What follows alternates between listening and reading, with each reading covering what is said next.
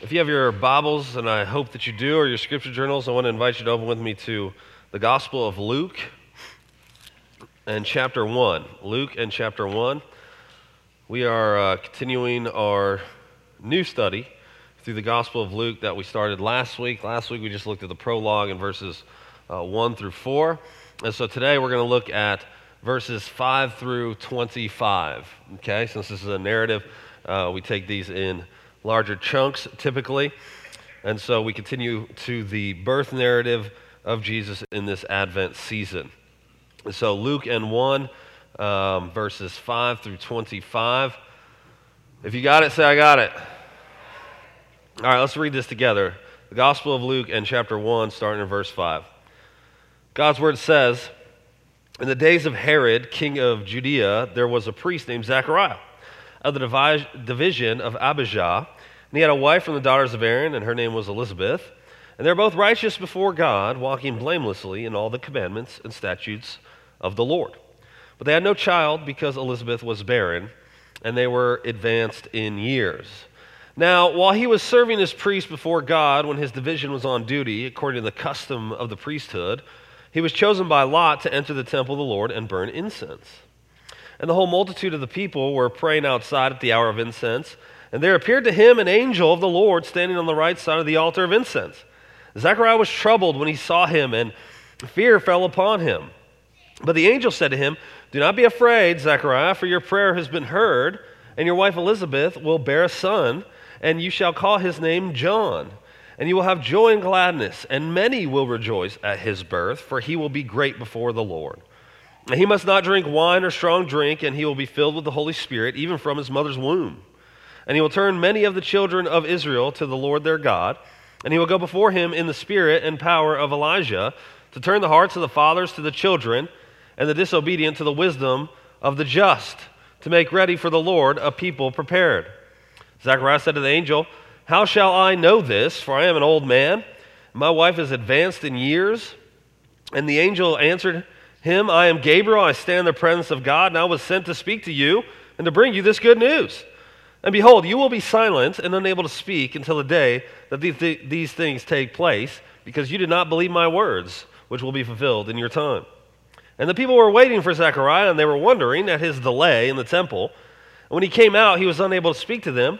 And they realized that he had seen a vision in the temple, and he kept making signs to them and remained mute. And when his time of service was ended, he went home. After these days, his wife Elizabeth conceived, and for five months she kept herself hidden, saying, Thus the Lord has done for me in the days when he looked upon me to take away my reproach among people. Amen. It's God's word. May God write eternal truths on all of our hearts. well, anyone uh, who knows me well knows something that I don't like is traveling. Isn't that true, Daniel? He's not paying attention to me. Many of you like traveling, yes? So weird. Me, if it's over a 30 minute drive, I'm not trying to do it, okay, if I can help it. Traveling great distances is something I've done before, of course, um, going to places like Israel and Iraq and throughout much of the U.S., but for me to go far, it really has to be something. You know what I mean? Really has to be something worth my while. Now, a place I would be willing to travel a long distance is Ireland. And I think that this would be a worthwhile place for me to endure being cramped on an airplane for. And besides taking in the beautiful landscapes, I'd be sure to visit Trinity College while I was there. Why? Because it houses one of the, one of the medieval Europe's greatest treasures called the Book of Kells. Does anybody know of the book of Kells? Couple? One? Okay. The book of Kells is a book that contains the four gospels in Latin. Okay? But every page features unique, intricate artwork that was painstakingly drawn by 9th century monks in a monastery off an island in Scotland. And an article on the BBC website says this Written on vellum, it is estimated that the skins of 185 calves were needed for the project. Practically all of the 680 pages are decorated in some way or another. On some pages, every corner is filled with the most detailed and beautiful Celtic designs. It's truly a remarkable piece. One 12th century writer said the artwork in the book was so beautiful that you might say that all of this was the work of an angel and not a man. And at Trinity College, they display a new page, two new pages every day. So you could go back for years and not see the same thing twice. And, I, and let's say I made the trip to this incredible treasure, okay? Say I, I made my way to Trinity College and I excitedly hurried to see the book of Kells. Well, I couldn't just walk directly to it and then see it and leave. It's not possible. See, the people who arranged the exhibit designed it in such a way that does not allow the public to see the gospel straight away. Rather, they lead you first to several other old books which prepare you step by step for the great treasure itself. Uh, they believe it's too wonderful to be taken in right away. You, you got to be prepared for it. N.T. Wright says by the time you reach the heart of the exhibition, you've already thought your way back to the world of early Celtic Christianity to the monks who spent years of their lives painstakingly copying out parts of the Bible and lavishly decorating it. You are now ready to appreciate it properly. If you wanted to read the story of the birth of Christ, there are only two places in the New Testament you could go for that narrative Matthew and Luke. Matthew takes you directly to the treasure with the announcement and the birth of Christ. Luke, however, he does things a little differently, doesn't he? He doesn't want to take you directly to the treasure. Instead, he does what the exhibitors at Trinity College do. He takes you on a journey to prepare you for the treasure that is the breaking in of God incarnate into human history. He must prepare us. The treasure is too good to go to straight away. We must be ready. And so, our author Luke takes us first to the announcement of Jesus' forerunner John, and only then to preparations and announcements of Jesus' birth, and only later in the narrative to Jesus' birth itself. like a masterful storyteller, Luke is building up anticipation for what is to come. He is preparing our hearts and our minds, and that's what we see in our text this morning.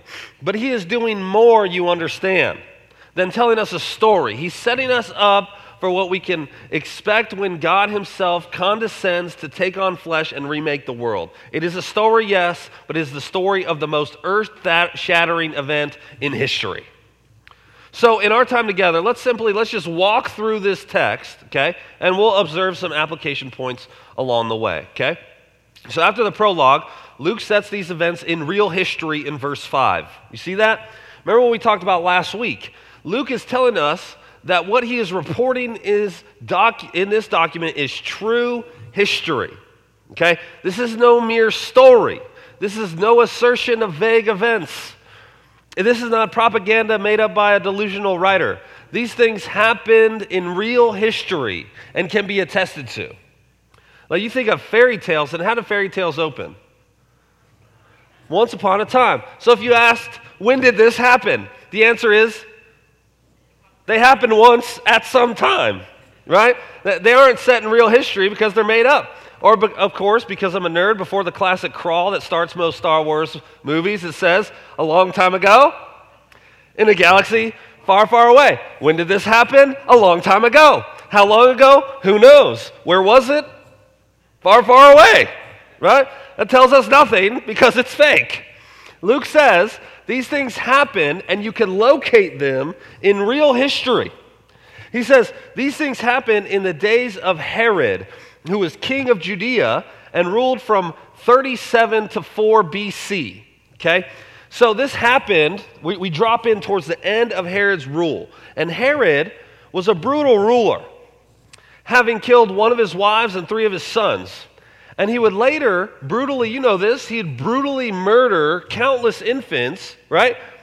Off the off chance that one of them was a future king who would threaten his rule, which is why, of course, Jesus' parents have to take him to Egypt for a time. but I want you to know look again at verse 5. How much information does Luke give us about Herod? How much? What's he tell us about Herod? Nothing, right? Nothing. But what does he follow this with? Don't miss this, okay? a lengthy story about a seemingly insignificant priest and his wife. Isn't that what he does? This tells us something about what we can expect from this gospel. Luke has a habit of de emphasizing the powerful and the wealthy. He, he has very little interest in them, and he'll show repeatedly the danger of wealth and how this coming Messiah's kingdom flips earthly kingdom structures of power dynamics on their heads. This God does not tend to work primarily through those you would expect. You see? But through ordinary people like Zechariah and Elizabeth. Luke will show us that the gospel of Christ's kingdom works out for the seemingly insignificant and the outcast and the marginalized and the weak. The strong, the powerful, the important. They need to watch out because the reckoning of God is coming unless they humble themselves and get low because this kingdom only works out for those who acknowledge their low state before this glorious king. As Robert Farrar Capon once said, grace doesn't sell. You could hardly give it away because it only works for losers and no one wants to stand in their line.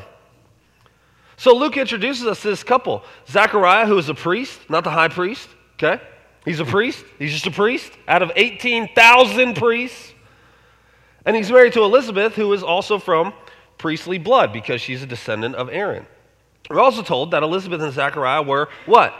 Both righteous before God, walking blamelessly in all the commandments, commandments and statutes of the Lord. What's this mean? It doesn't mean they were sinless. It means they responded to the grace of God by conforming their lives to God's word. That's what it means. They faithfully and consistently obeyed God. And this posture of responding to God's grace with obedience and faithfulness is, again, another theme that we will see throughout Luke's gospel. And we can see the, a couple application points already, can't we? that God works through ordinary people, and that true reception of the grace of God is pursuit of God's will and commands. Not perfection, you understand, but a genuine pursuit of obedience because you see the glory of God and been amazed by His grace and uh, towards you, an undeserving sinner. If you feel like you're just an ordinary ragamuffin, do any of you guys feel like that? Then you're qualified to be used mightily by God. You see? Through your ordinary obedience, ordinary everyday obedience. But if you think you're super dope and important and powerful, you are, ironically, underqualified and must humble yourself first. Only then will God use you in a big way. Friend, never, miss, never underestimate the way God can use your ordinary faithfulness of, of just a regular person like you. Never underestimate that. Luke will show us time and again that God delights to do such things. But then Luke tells us another detail about the lives of this couple in verse 7, doesn't he? They had no child because Elizabeth was barren. And since she was advanced in years, there was seemingly no hope that they would ever have a child. Now we must see there's a highly intentional nature of the way that Luke orders things here. Did you see it? He's sure to tell us in verse 6 that Elizabeth and Zacharias are righteous before God, right? When it says before God, it means in God's estimation. And only then does he tell us they can't conceive. This is because there was a common belief in this context that to be barren meant that one was under the judgment of God. As if an inability to conceive was a result of sin. Luke is showing us by the way he orders these things, that this is absolutely not the case. Right? He is saying that there is absolutely no correlation here between their barrenness and their deeds. And there's another lesson here for us, isn't there? See, Zechariah and Elizabeth did not let their circumstances affect how they saw and worshiped God, did they? Did they let their circumstances of not being able to conceive affect how they saw and worshiped God? Of course not. Clearly, they wanted a child. But God's timing did not match up with theirs. Something that they, we will learn shortly, right? But they went through hardship. Elizabeth, according to verse 25, felt the reproach and the judging looks and the harsh whispers from people for not being able to conceive. And Zechariah was a priest who served at the temple, and yet God seemingly didn't answer his prayers for a child. Yet, don't you see that this did not make them bitter or demotivate them from living a life of obedience? They still served God and loved God and pursued his commandments. This is a choice we must all make at some point or another in our lives. Will we serve God for God's sake? When, when hardship comes, will we allow it to make us better or worse? Will, will they drive us closer to God or away from Him in bitterness? You know, in the movie, I've used this reference before, but in the movie Superman 3, starring Christopher Reeve, you remember this one? There's a scene where he crushes a piece of coal and he opens his hand and it becomes a diamond. And this led, of course, countless people to believe that that's how diamonds were made from coal. Well, they aren't, all right? But coal and diamonds are made both from the same element, carbon, and both are made from being put under enormous pressure. The difference is with diamonds, impurities are kept out, while with coal, you introduce imp- impurities into the process. So both diamonds and coal are made from the same basic elements, both are exposed to immense pressure. But one is ugly and one is beautiful depending on the amounts of impurities that are introduced. And the same thing is true with trials and the pains of life. Or when things don't go the way we expect, or at least not on the timing or way we would prefer. Either you could use the hardship to drive you to Christ and continue to follow him in obedience and let the trials produce in you something beautiful, or you could waste your trials and you could become cynical and bitter and angry, and you won't end up with a diamond, you'll end up with something far uglier. Trials will either make you or break you, but they won't let you leave the same. For Elizabeth and Zechariah, this lifelong trial left them better. Yes? Not worse, because they chose to worship and pursue obedience regardless of what life threw at them. They loved God for God not for what he could provide for them. They loved him and served him because he's beautiful, not because he's useful. And there's a world of difference between those two postures, isn't there?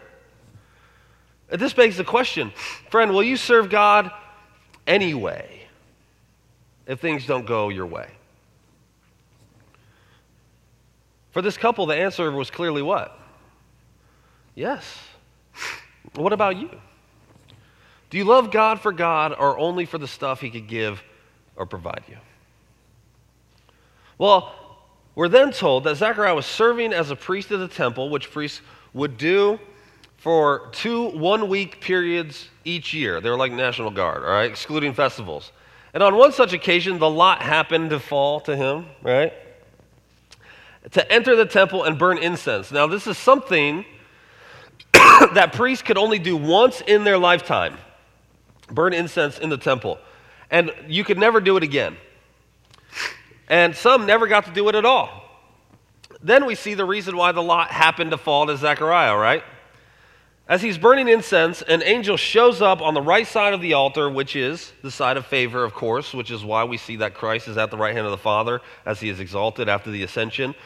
So Zechariah is doing his duty, and the angel Gabriel shows up. Now, Luke says Zechariah was troubled. Do you see it? and fear fell upon him. Now, understand, this is not a little fear. He is in real terror, all right? Because angels are scary. Did you know that? They don't look like chubby babies or simply people with two wings. Like out here in this nativity, you know, there's that angel next to Northern European baby Jesus, right? And that just has a person with two wings, right? When people in the Bible see an angel, they're more inclined to need a change of pants than they are to say, ah, oh, how cute, right?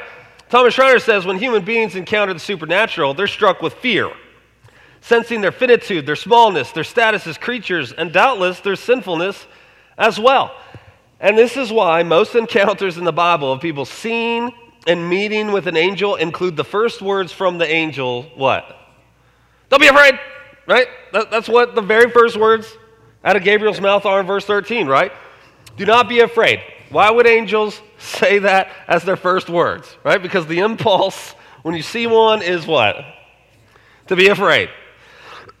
Gabriel will tell Zechariah in verse 19 that he stands in the presence of God and is thus God's messenger. That's literally what the word angel means. This means that what Gabriel says is not of his own accord, right? He only says and does what who tells him to say and do? God. Therefore, what are the first words from God? This is significant. What are the first words from God in the Gospel of Luke? Fear not. Yes? Or do not be afraid. Is that significant? It must be. Luke means to tell us and show us that no matter how dark and bleak things seem to be, the light has dawned in the person of Jesus, and there's no need to fear. Do you see? I mean, this is a, when you think about the context here, this is a dark time for Zechariah and the people of Israel. As a nation, they haven't heard from God in 400 years. And they're currently being occupied by a pagan empire that, that, that have zero hope in overcoming. They can't uprise and overthrow this power. These things are happening in the days of Herod, who is an evil puppet of that foreign occupying power. On top of that, Zechariah, he's a priest in the midst of all of this. And he lives in obedience to God. And yet, him and his equally pious wife are childless. And it doesn't seem to matter how much they want a child. Things are dark here. But with the megaphone, Luke's gospel is telling them and us fear not, for the light is coming, has come and will come again to make everything right. It's telling us no matter how things seem, God still sovereignly rules and has a plan to make every sad thing come untrue. Isn't that good news? You know, many years ago, Tim Keller said he saw an ad in the New York Times that said this The meaning of Christmas is that love will triumph and that we will be able to put together a world of unity and peace. That's what it said the, the, the, story of Christmas is. In other words, we have the light within us, and so we are the ones who could dispel the darkness of the world. We could overcome poverty, injustice, violence, and evil. If we work together, we could create a world of unity and peace. Can we? I mean, the last hundred years have been the most technologically advanced century in human history, yet there is still poverty, injustice, and violence and evil. Further, is the message of Christmas really that we can bring peace and unity by our own might? Keller says this actually, it's the exact opposite. Humanity cannot save itself. The, the message of Christianity is instead things are really this bad and we can't save ourselves or heal ourselves. Things really are this dark. Nevertheless, there is hope. There is light outside of this world, and Jesus has brought that light to save us. Indeed, He is the light.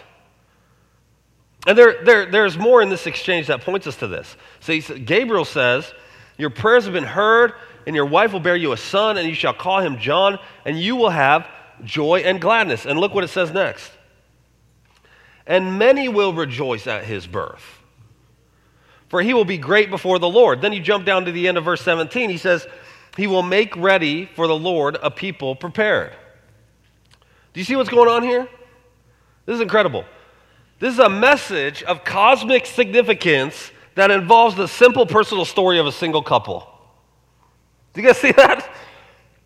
David Garland says the barrenness of this righteous couple is not simply a private misfortune, but symbolizes that Israel is under a curse worse than Herod's tyranny and Rome's lordship and is in need of deliverance and rescue. Elizabeth and Zechariah represent God's people, seemingly without hope for the future. Elizabeth's disgrace is symptomatic of Israel's disgrace of spiritual barrenness. It explains why the miraculous birth of John does not simply bring private joy to a bereft couple, but promises to be good news for a comfortless nation. See, Zechariah will not only rejoice because he is finally becoming a father, but also at what the mission of his son will be, which is a sign that salvation is near for Israel. Indeed, the whole world. They have been waiting all these years, and it must have seemed like it would never happen, but they prayed and they prayed and they prayed, and God heard their prayers, verse 13, and his plan of salvation is finally coming to fruition.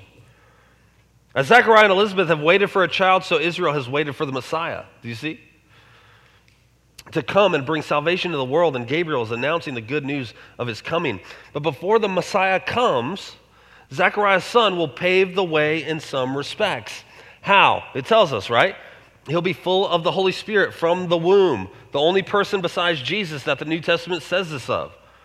And he will, verse 16, turn many of the children of Israel to their God. Verse 17, and he will go before him in the spirit of Elijah and turn the hearts of fathers to their children and the disobedient to the wisdom of the just. Gabriel tells Zechariah that John's prophetic mission will have three main descriptions. Did you see them? One, he'll go before the Lord. Two, he will turn people back to the Lord's way, i.e., from disobedience to righteousness. And three, preparing the people for the Lord's coming. Joel Green says this on John's ministry. He says Gabriel's sketch of John's vocation is fundamentally theocentric. John will turn Israel to its Lord. John will go before him, that is the Lord. And so the people will be prepared for the advent of guess what? The Lord. This is a reminder that this is God's story. At this juncture, the solution to the priestly couple's childlessness has been caught up in the larger need of Israel for the reign of its God. We should see here something we noted last week in regards to God's story and our story. This narrative in 1 5 through 25 with Zechariah and Elizabeth and John illustrates that point. God's story is the primary focus here. Do you see that? This is about the fullness of time coming on God's time, not man's not Israel's and not Zechariah's. God's salvation is coming in His way, but it inextricably involves real people. Do you see? God does not need humans, does He? Of course not. But He includes them because He loves them. His story is coming to pass, but even though it involves the renovation of the whole entire universe, He still hears the prayer of this couple who want a child. And he brings them in. And he answers them, and in that answer will be the one who will preach necessary repentance before the king, coming of the king. And what that forerunner will do is point to God and his story, not his own. Do you see how all this fits together? We need to see that this story that seems somewhat disconnected from our own lives is, in fact, teaching us some profound lessons. God means for you to be brought into his story. Do you know that? Do you know that God means to bring you into his story? And, and, and, he means to remake the world, and he means to use ordinary obedience to do it. But further, he also does not always work on our schedules. Did you know that?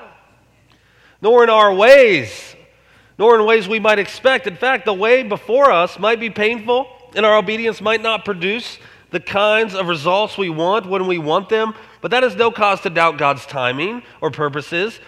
Ours is faithfulness, His is the results, the way that He sees fit. this also shows us that God does, in fact, hear our prayers. Yes? And simply because they're not answered the way we want or in the timing we want does not mean he is far away or uncaring. Israel's not heard a new revelation from God in 400 years. But he planned to work in this time, right? To bring about his plan all along. Zechariah and Elizabeth likely gave up the idea that they would have a child because they are literally too old to conceive. And yet, what happens?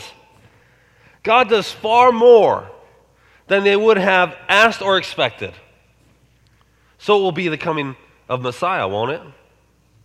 One of the most profound scenes, I think, in the Fellowship of the Ring, both the book and the movie, is when the hero Frodo is speaking with the wizard Gandalf. And Frodo is essentially lamenting his place in all of this story. It's too hard, right? The, the path is too fraught with danger. Why did he have to be the one to endure this and take on this task. He says, I wish it not, need not happen in my time. And so Gandalf says, So do I. And so do all who live to see such time. But that is not for them to decide. All we have to decide is what to do with the time that is given to us. Gandalf agrees. I wish it hadn't happened during this time either.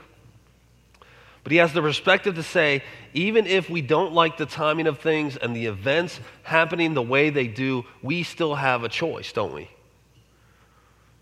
Is that the case for us?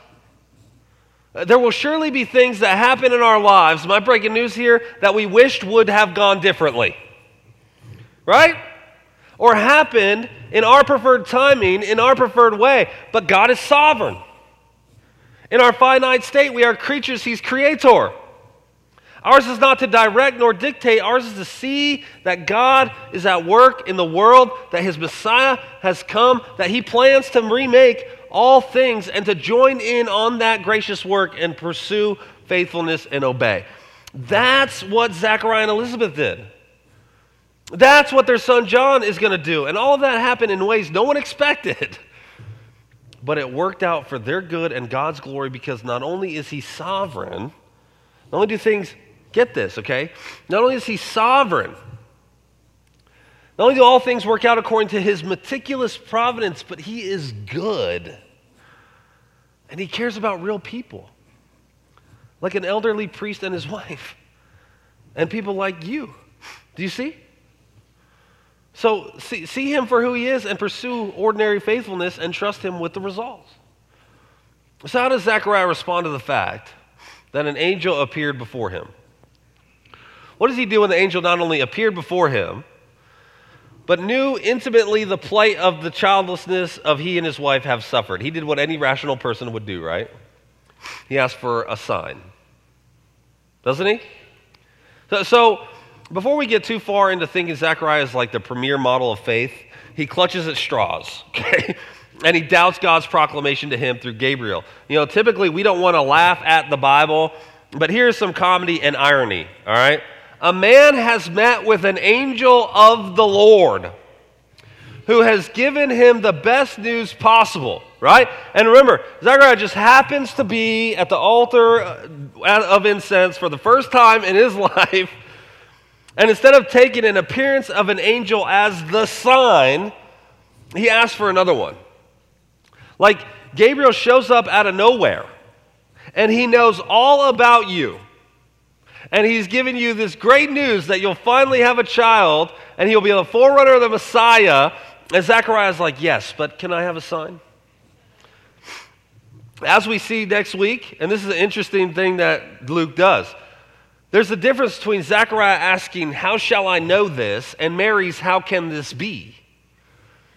One's right and one's wrong, and it's not the religious, pious fella, it's the teenage girl, right? He's questioning God's ability to make this happen. Mary is genuinely curious. Zechariah wanted a sign because of his unbelief. Mary doesn't ask for a sign, but she gets one anyway. Zechariah wants confirmation that Gabriel is telling the truth, but he'll be disciplined for it, won't he? As we'll see in a moment. And I wonder if you find Zechariah's doubt here somewhat surprising. Do you think it's strange that Zechariah is doubting? You know, think about it. Not only is there an angel standing in front of him speaking, which should be enough to be believed. But our man is a priest, right? He knows his Bible. He knows very well stories of infertility that the Lord turns to surprising pregnancies.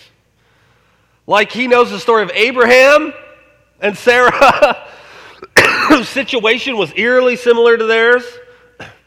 Zechariah knows that God could do this. He knows that to give a miraculous pregnancy is really just child's play, pun intended, for a God who could speak and create galaxies and who's done it time and again in the past. But he doubts God's word here, doesn't he? Perhaps a lesson we need to take from this is that we should take God at his word. We should take God at his word. When God says something, you think he means it? God does not trifle with empty words or trite statements. What God says in His Word can be trusted. And for us, the clay, we must not be the ones who sit in judgment of the potter and His Word, nor try to make it conform to our opinions and preferences. We must submit to it as coming from God as a gift of His grace and obey it. We can step out in faith based on who God has shown us He is through the Scriptures.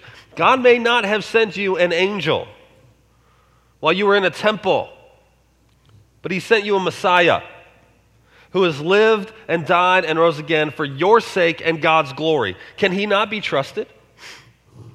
I mean, this whole section is full of expectations of obedience, isn't it? Zachariah and Elizabeth are obedient even when life is not gone exactly according to plan. Gabriel announces that they will have a son who will forerun the Messiah, and what will his task be? It will be to call a disobedient nation to become obedient and to repent of their sins because the kingdom of God is at hand. He will give them an opportunity to get ready for the long awaited king, and so they have a chance to turn from their wicked ways and embrace the end of the age that's dawning in the light. Then here we have Gabriel calling Zechariah to simply take God at his word. Repentance and faithfulness in response to God's gracious offer permeate this section and this book. But since we are on the other side of the incarnation of Christ, we don't see John preparing the way for us because the light has come, right? And he has spoken, and he has died in your place, and he has rose as first fruits, and he has ascended, and he will in fact return. So when is the time for repentance? It is now. Now is the time for repentance. Now is the time to see the truth and beauty of the gospel. And now is the time to receive the king, submit to him, and obey his word. If all of this is true, and we believe it's true, then shouldn't it completely change how we live? Do you think? This earth shattering gospel? This text is the proclamation that God wor- both works through the lives of real people and that the Savior of the world has come. And that Savior of the world is God in flesh. God in flesh has landed and suffered and died and experienced loss on a scale that none of us will ever experience so that He could get to us. But not so that we could remain the same and just to be the same as people who don't know Him at all. But to live as people who have experienced the hurricane that is the Jesus of the gospel and thus take Him at His word. Ours is not to negotiate with what he said and constantly say, Did he really mean this? As if we could presume to sit in judgment of the word. Ours is to bow knee and say, Command me, my Lord. You know, David Platt, he tells of a time he received an invitation to the White House. And when he opened the letter, he wondered if it was a joke, right? That someone was playing on him. But it turned out to be authentic. And this is what he says. He says, the invitation was for the following week, and though my schedule was pretty full, I dropped everything I had on that day in order to be at that appointment. I quickly booked flights to Washington, D.C., and made sure that I was there in plenty of time to meet the president. I was honored to have been invited by him, and I changed everything around to respond to this invitation. Then he continues If this is my reaction, and I'm guessing yours might be similar, to a world leader of one country a man who is in power for four, maybe eight years, then how much more does an invitation from the everlasting, ever reigning God of the entire universe in flesh alter everything in our lives? Do we realize the weight, he says, of the one who has invited us to follow him? He is worthy of more than church attendance and casual association. He is worthy of total abandonment and supreme adoration. Should that not be our reaction? We should be wrecked constantly by the truths of the gospel and respond by taking God at his word, something Zechariah failed to do in this interaction with Gabriel. So Gabriel responds to this request for a sign by, by saying, I am Gabriel. I stand in the presence of God, and I was sent to speak to you and to bring you this good news. And this is, this is good news, right? this is good news that he brings. And he does so with the authority of the Lord. So Gabriel says, in essence, You want a sign? I'll give you a sign. And he makes Zechariah mute and deaf for the length of his wife's pregnancy. Well, we know he's deaf, by the way, because verse 62 says that when John was born, people had to make signs to him. If he was mute, he could still hear people speak, right? No signs necessary. So God strikes him both deaf and mute because he doubted the word from the Lord given to Gabriel. Now, we may see this response from Gabriel and think it's a bit harsh. Do you guys think it's a bit harsh? Nobody wants to say yes because they know that's a setup. Right? but deaf and mute for nine months? I mean, that's a lot. All because he wanted a sign? That's a little bit much. You know, the pain of this was brought home to me. I was reading Russ Ramsey's book on Advent. This is what he said. He said, Zechariah would be plunged into a world of silence, unable to speak, where he would remain until the birth of his promised child. No whispering to the baby in Elizabeth's growing belly. No telling his neighbors about the son he had been waiting for his own entire life. Only silence. Nine months of it. There's no denying the agony of that, right? But perhaps we miss that this discipline from the Lord is also a grace, a gift. For one, let's not forget that Zechariah's reaction response does not in any way nullify the promise, does it? The Lord did not say, Well, Zacharias, Zach, as you do not believe it, your wife Elizabeth shall not have a son. There shall be a John born, but it will not come from your house. He doesn't say that. The promise still stands. Is that not a grace of God? See, like we talked about last week, God's plan will not be thwarted. God will have his way, but he delights to work through people. Even so, people are weak and sinful, but not even that can stop God's plan from going forth. Even still, Zechariah is to learn a lesson about doubting the truth of God. Consider that this discipline could have been much harsher, couldn't it? Zechariah is getting much more than he deserves. God doesn't owe him a single thing. But he delights in blessing people above what they can ask or think, supremely seen in the gospel itself. But consider that God could have made him mute and deaf for the rest of his life. Couldn't he? Easy. Or, or a hundred other different disciplines. But God is gracious and he is patient and he gives abundantly, but he also disciplines those he loves. You see, this is not punishment, it's discipline. Zechariah is meant to learn something through this trial. And he would have plenty of time of quiet contemplation, right? To see what the Lord means to teach him through this. And shouldn't we see the same lesson, do you think? As we said earlier, the fact that Zechariah and Elizabeth grow old without children was clearly not a punishment from the Lord for some kind of sin, since Luke is sure to tell us of the up, their uprightness. Nor when we go through our trials or pains of life, should we assume that the reason they are happening is because God is mad at us? Now, hear me, Christian, okay? If you're a Christian, God will not punish you in this life or the next. Do you know that? You know why? Because Jesus has absorbed fully and finally the punishment you deserve. However, there will be times in our lives that God will allow us to go through hardship in order that we may learn and grow. You know this? C.S. Lewis once said, Pain insists upon being attended to. God whispers to us in our pleasures, speaks in our conscience, but shouts in our pain. It is his megaphone to rouse a deaf world. Trials are God trying to get your attention so we can use them to grow in him. Do you see? See, what we typically do when we go through something hard is ask, Why me? You ever asked that? I bet you have. What did I do to deserve this? And you know, such lamenting is not in itself bad or sinful. The Psalms show us that they are natural impulses. But what we must do in hardship, and this is key, in our trials, is ask over and over again what God means to teach us through them. He, he may indeed be allowing us to suffer in order to discipline us for some ongoing and unrepentant sin. This is not punishment, this is a megaphone from the Lord to get your attention. What a waste if we missed what he was trying to teach us. Like we said earlier, some people waste their trials by becoming bitter and cynical and learn nothing.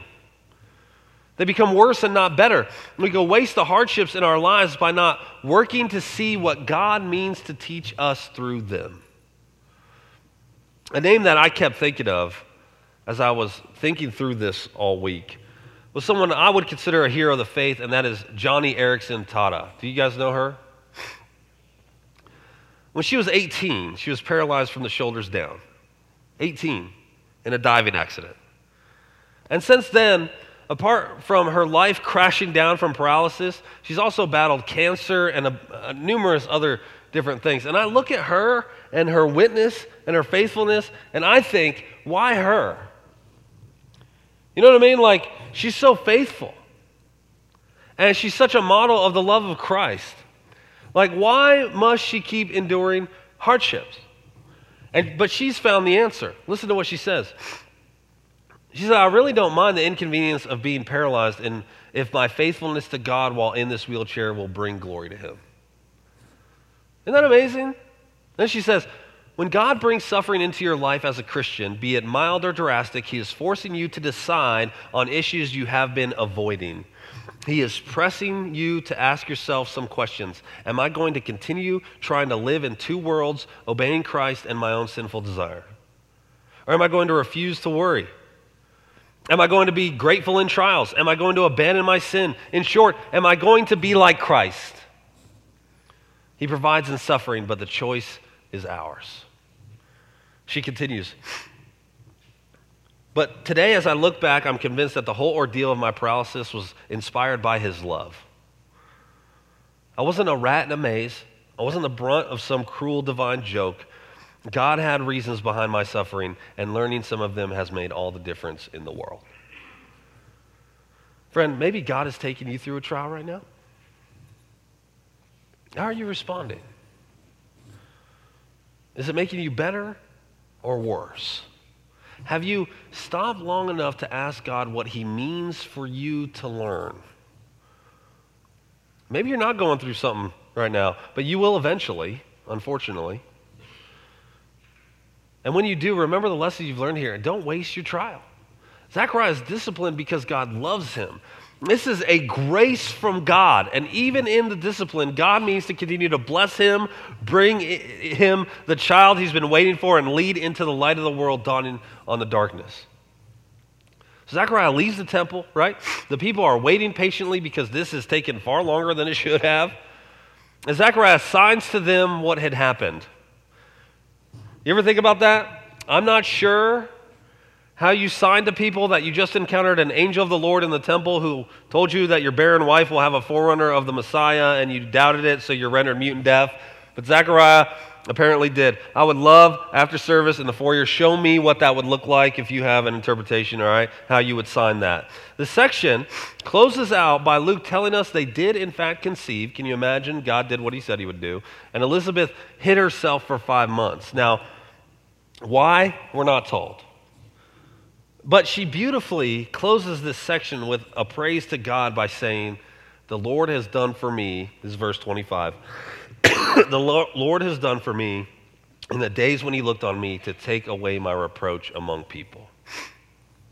You might imagine what it would have been like for Elizabeth to be barren in that culture that assumed that childlessness was a result of sin. She felt shame, she felt scorn, she felt the judgments of others not just from villagers and strangers, but from family and friends as well. But now something beyond her wildest dreams has happened. Not only will she have the son she thought she never would, her son would be a fulfillment of the Old Testament prophecy and be the forerunner of the long awaited Messiah. And the shame that she had felt had been taken away by God in his timing and his providence. When Elizabeth's son grows up and fulfills his role as forerunner Jesus, he will say to the people, Repent, for the kingdom of God is at hand. And this is the same message that Jesus will preach, and the same message we ought to preach and heed ourselves. But the turning of reproach to rejoicing is exactly what the gospel proclaims, is it not? Our reproach was not before people, but before God Himself. But at just the right time, at precisely the time He intended, God came to take on the reproach we deserved. So that we could be reconciled to Him and go on uh, living a life of rejoicing even when it's hard. Why? Because the light has dawned, hope's messenger has infiltrated the castle of doom. And because of Jesus, the light we have, the hope we have, can never be taken away. For he has endured the punishment we deserve fully and finally. And so we rejoice.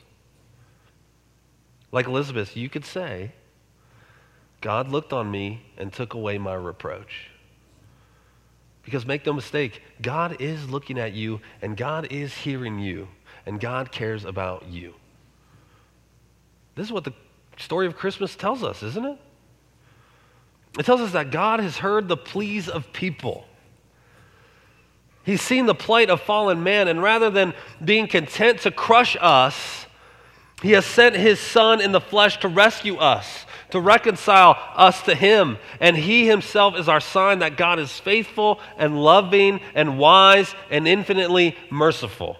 He has looked upon us and he has taken away our reproach, not just among people, but by bridging the gap between him and us. Is that good news? Allow me to quote N.T. Wright once more, and then we'll pray together. He said of this passage God regularly works through ordinary people doing what they normally do.